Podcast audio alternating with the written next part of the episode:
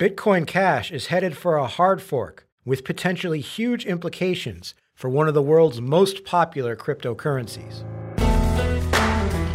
Good evening.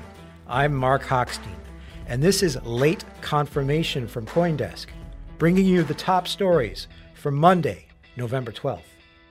Also on today's show, Singapore's central bank has unveiled new information about its blockchain development efforts and the CFTC has handed down a more than $1 million fine in a crypto fraud related case.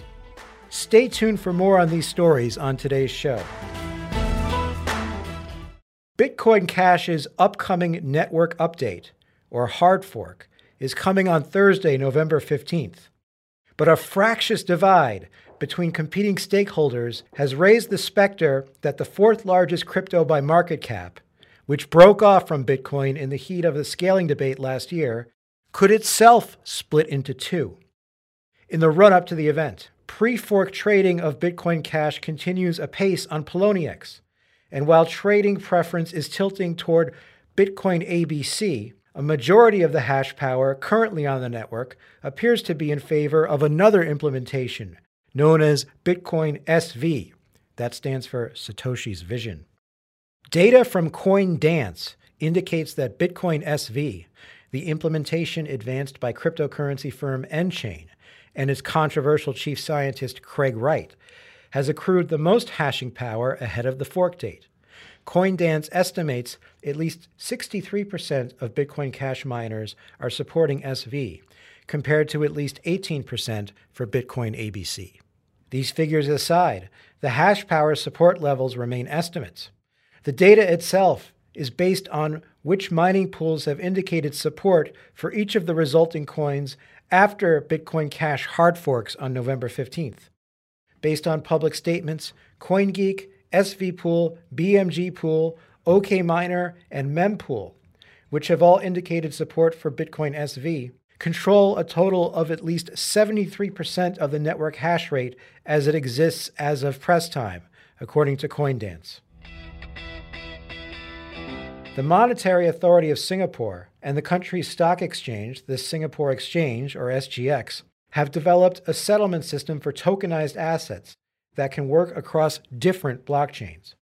Announced by the nation's Ministry of Communications and Information in a press release on Sunday, the newly completed Delivery versus Payment, or DVP system, utilizes smart contracts to simplify post trade processes and shorten the settlement cycle. The new system is aimed to make it easier for financial institutions to carry out the simultaneous exchange and final settlement of tokenized digital currencies and securities as required under DVP. The new system is also an extension of Project Ubin, which started life in November 2016 as a collaborative project by MAS and Singapore's financial services industry to explore blockchain tech for clearing and settlement of payments and securities. Global professional services giant Accenture has rolled out a new software license management app built with tech from Digital Asset, the startup founded by Blythe Masters. Accenture announced in a press release Monday that the blockchain based application uses Digital Asset's smart contract language, DAML, and is aimed to simplify how its software licenses are tracked. An Accenture representative told Coindesk that the product is one of the first blockchain solutions built by Accenture and the first to go into production within the Accenture Operations Group. According to Melanie Cutlin, Accenture's senior principal and lead for blockchain operations, with the company managing a large portfolio of software licenses across different businesses and clients internationally, it had developed a need for technology to support policies and procedures. The new application, which Accenture said is patent pending, will effectively allow organizations to reduce the risk of using unlicensed software or failure to comply with license use terms. It is also expected to ensure better transparency regarding the distribution and utilization of licenses. The U.S. Commodity Futures Trading Commission, or CFTC, has jailed a Bitcoin trader and fined him more than a million dollars for running a fraudulent Bitcoin and Litecoin scheme. According to a press release issued late last week by the CFTC, the trader, an Arizona resident named Joseph Kim, admitted to defrauding investors of hundreds of thousands of dollars after misappropriating more than $600,000 of his previous employer's funds. Between September and November 2017, Kim allegedly transferred Bitcoin and Litecoin from his employer, a Chicago based trading firm, to his own personal accounts, causing the firm losses of $601,000, according to the CFTC. When the firm questioned Kim about missing tokens, he falsely stated that security issues with the crypto exchange required transfers into other accounts. Upon discovering Kim's theft in November of that year, the firm immediately fired him. But Kim didn't stop there.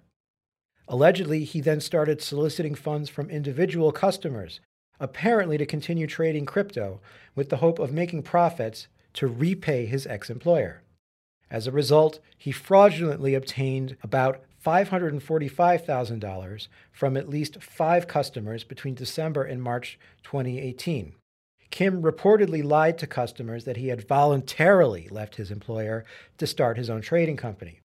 According to the CFTC, he also falsely claimed he would invest funds in a low risk arbitrage strategy when in fact he made high risk trades with the cryptocurrency and lost all $545,000 of his customers' funds.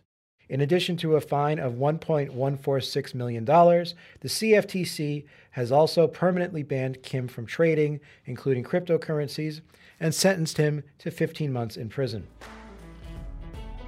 For more on today's stories and to subscribe to our newsletters, check out Coindesk.com.